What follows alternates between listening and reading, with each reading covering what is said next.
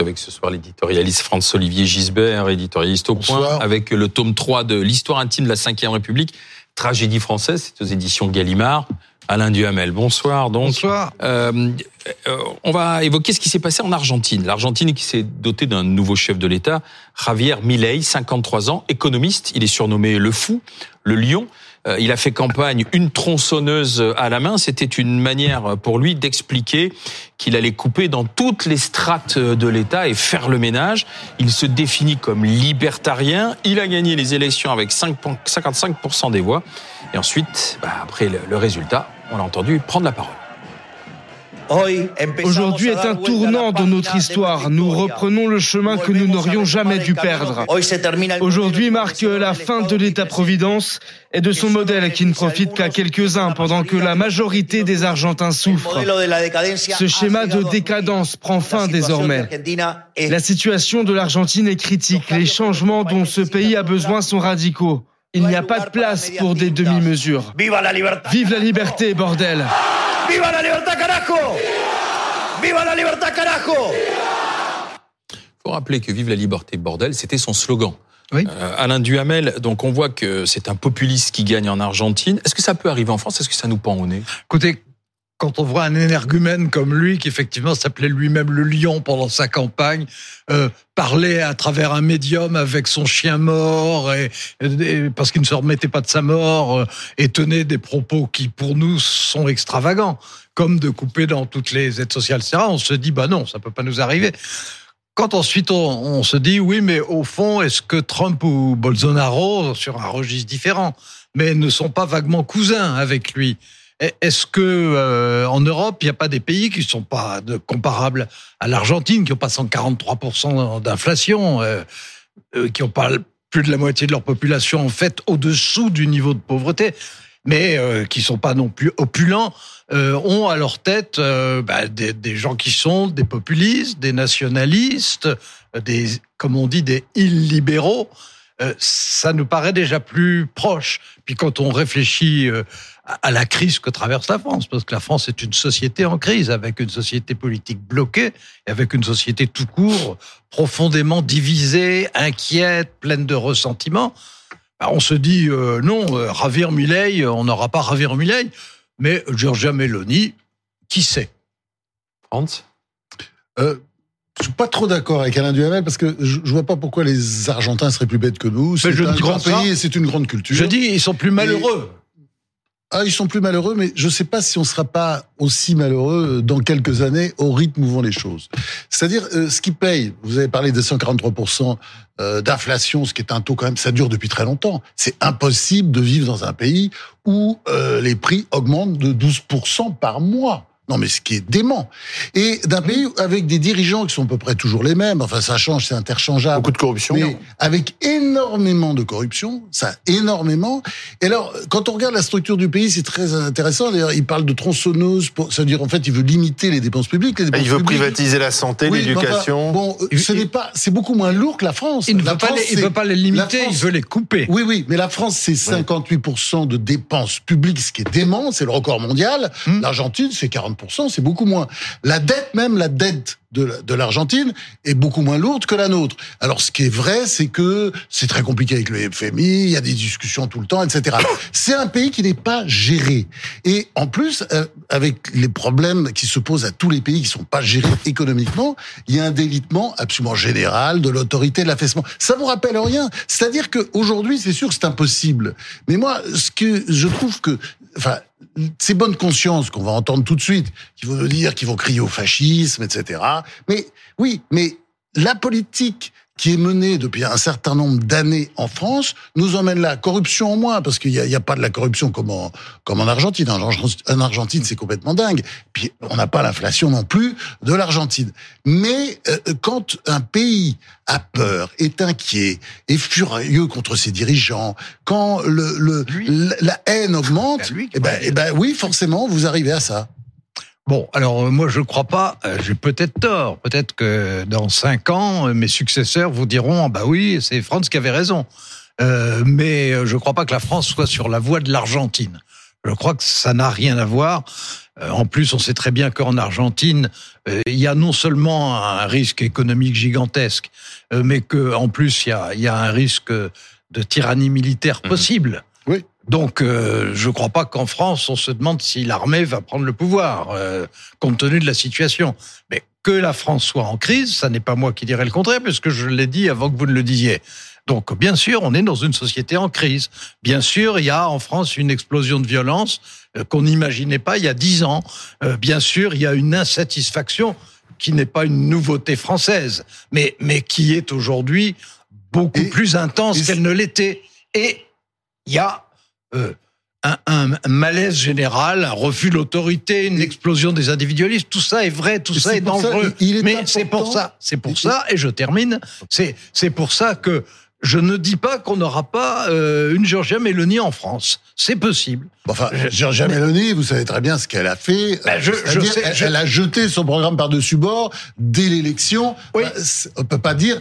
Euh, je ne suis pas sûr que ce sera le même cas pour le nouveau président argentin. Elle n'a pas, Hélas. Elle, n'a pas du tout tout jeté euh, son programme. oui, pas, sur le social, pas sur les, les, problèmes de société. Bon, et, elle a, et, elle a, déjà échoué. Sur l'essentiel. Elle a déjà échoué sur ce qui était au départ son image de marque, c'est-à-dire l'immigration. Mmh. Ça, c'est Où elle expliquait que elle, elle saurait et que la preuve est Ce que, je disais, c'est qu'elle a jeté par-dessus bord un certain nombre de ses principes. Non, mais là, c'est un échec. Je crains, je crains que euh, la même chose dans l'Argentine. ne fasse pas la même chose. Donc un populiste au pouvoir, c'est voué à l'échec. Bah, Trump n'a fait qu'un mandat. Bolsonaro, a été battu au Brésil.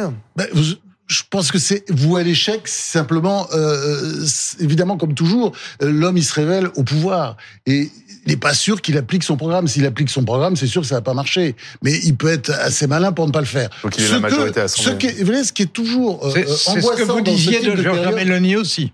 Euh, c'est ce que vous disiez de Giorgia Meloni aussi, qu'elle a été assez maligne pour ne pas appliquer son programme. Ben, on savait on savait qu'elle ne le serait pas déjà avant, puisque les gens un peu, euh, enfin, quand on faisait son boulot, on savait que déjà elle avait donné des gages, enfin, elle réfléchissait. C'est tout à fait différent dans ce cas-là.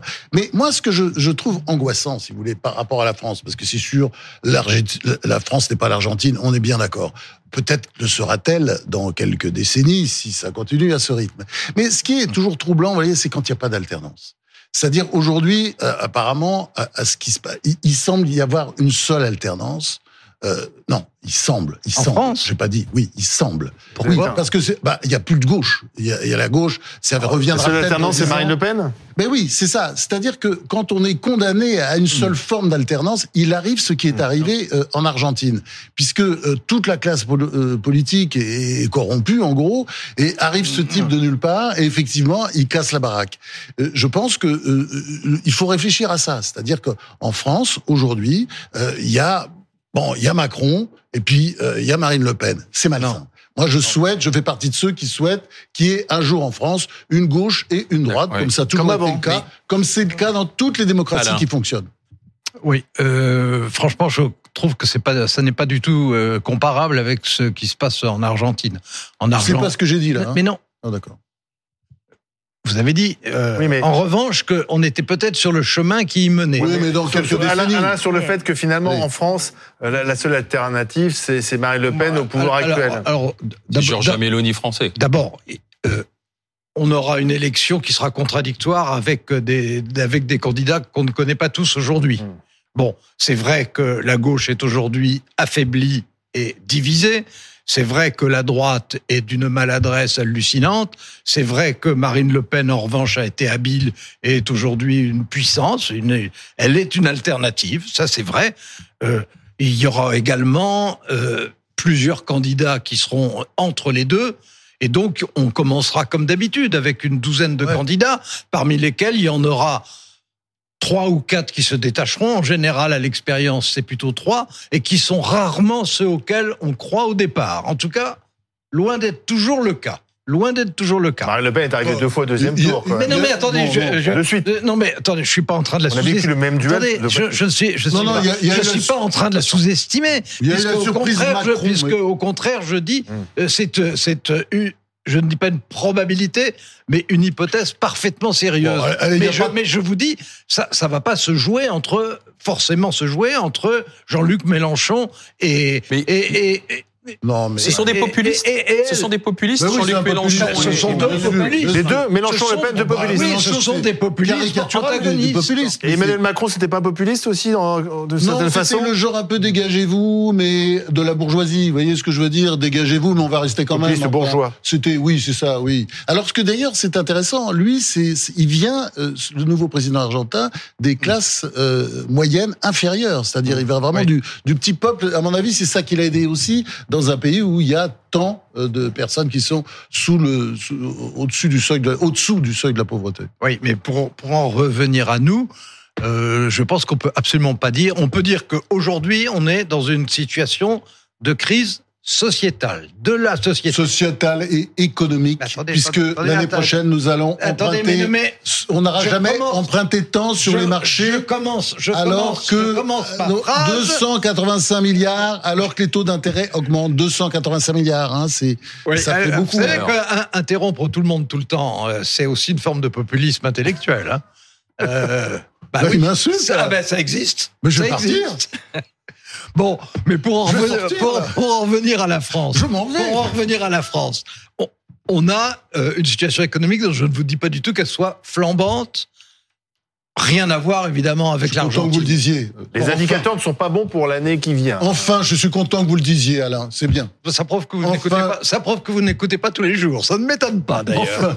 Bon, mais enfin, vos yeux s'ouvrent. Il était est, temps. On, est, on est dans une situation, dans une crise de société qui est original, qui est compliqué, qui a d'ailleurs des caractéristiques qu'on ne retrouve pas dans tous les pays qui nous entourent, type les gilets jaunes pour les milieux ruraux et type les émeutes qu'on a connues encore fin juin et début juillet. Délitement de l'autorité, ça s'appelle. Donc il y a délitement des autorités. Des autorités. Hein, il y a délitement des autorités. Il y a par ailleurs, dans ceux qui ne sont pas concernés par ce genre de comportement, c'est-à-dire encore la majorité des Français, mais euh, des individualismes qui aujourd'hui se développent ah à une rapidité.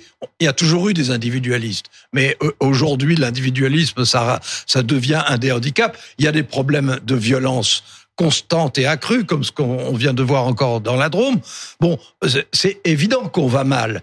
Et c'est évident aussi qu'on est dans une situation politique. Et ah, moi, je, moi, moi, je trouve pas du tout que, mais je peux me tromper, mais je trouve ce qui est dangereux, ça n'est pas comme vous le disiez, euh, qui est une, une, au fond une élection présidentielle bloquée. Ce que je trouve déjà dangereux, c'est la situation actuelle avec une société, avec un fonctionnement politique qui est bloqué parce que on est euh, en majorité relative mais et que ça bloque tout le monde. ça, c'est facile, hein. Macron, oui. Fogg et, et, Alain Duhamel, justement parce que euh, il y, a, y, a, des petits éléments comme ça qui peuvent s'ajouter à une crise politique. On prend le dernier exemple en date, c'est le sénateur Joël Guerriot, ah. qui est mis en examen, présumé innocent, d'accord, mais qui, en l'état, est toujours au Sénat Sauf que Gérard Larcher, aujourd'hui, lui demande de se mettre en retrait pour ses affaires de stupéfiants et de drogue. Donc il y a les Français qui regardent ça, qui disent Ah, c'est quand même extraordinaire. Il y a un type qui est mis en examen pour une affaire de stupéfiants. Il aurait potentiellement tenté de droguer une députée. Et puis il est là, il se retire pas, il garde son écharpe, il est euh, au Sénat. Gérard Larcher lui a demandé de, de, de, démissionner. Oui, bah, mais il le fait pas pour le moment. Mais il va le faire. Non, mais, il, va être obligé de le faire. Donc, mais non, mais attendez. Si vous voulez, si vous voulez dire que euh, parmi ce qu'on appelle les élites, il y a des gens qui se comportent mal. Bah oui, c'est pas une nouveauté. Et c'est vrai que ça alimente le populisme, justement. Mais bien entendu. Enfin, on n'est pas. Mais, mais, je dirais que ce genre de cas qui existe, mais, mais ça n'est pas ça le fond des choses. on est très loin de l'Argentine et, la corruption et des gens billets partout. Et, le, fond des choses, c'est que et, et, ça, c'est un problème, c'est qu'il y a réellement aujourd'hui un fossé et chez certains un abîme entre euh, les milieux dirigeants et la majorité des Français. Ça, ça c'est une réalité qui est, qui est d'ailleurs fortement. Mais ce sénateur, est-ce qu'il doit démissionner? Bah, il devrait démissionner normalement, oui, bien sûr, c'est ce qu'il devrait faire, parce que c'est logique. Il, il enfin, oui, mais en France, la question se pose. Dans des démocraties du Nord, elle se poserait pas, il serait déjà plus en poste. Oui, mais bon, ah. euh, il y, a, y, a, la loi, on peut pas l'obliger à partir, mais non. Euh, je pense que la pression, euh, amicale pression de Gérard Larcher fera qu'il va partir. Vous allez voir, ils vont se débrouiller pour qu'il sorte, ça c'est sûr. Enfin, la, la, crise française n'est pas une crise d'un sénateur. La crise française, c'est une crise des autorités. Il y a quand même un désamour entre les Français et la classe politique avec une abstention la classe, record à chaque élection pas, maintenant. Pas seulement la classe politique, la classe dirigeante, toutes les élites, économiques, intellectuelles, financière et politique. Merci François-Olivier Gisbert, Alain Duhamel.